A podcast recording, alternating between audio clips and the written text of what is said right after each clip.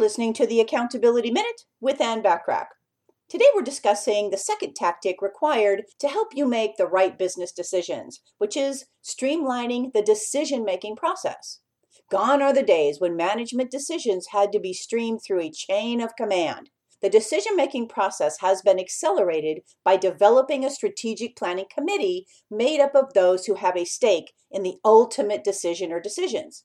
The participants in these committees change accordingly to the scope of the project and the desired outcome. These cross functional strategic development committees meet on a regular basis to review and monitor all aspects of a decision in progress so that a timely outcome can be achieved. And this can happen for small organizations as well as medium or large. Tune in tomorrow to discover tactic number three for helping you to make the right business decisions. In the meantime, remember to take advantage of all my complimentary business success resources and tools as a member of my free silver membership on accountabilitycoach.com. I appreciate you listening.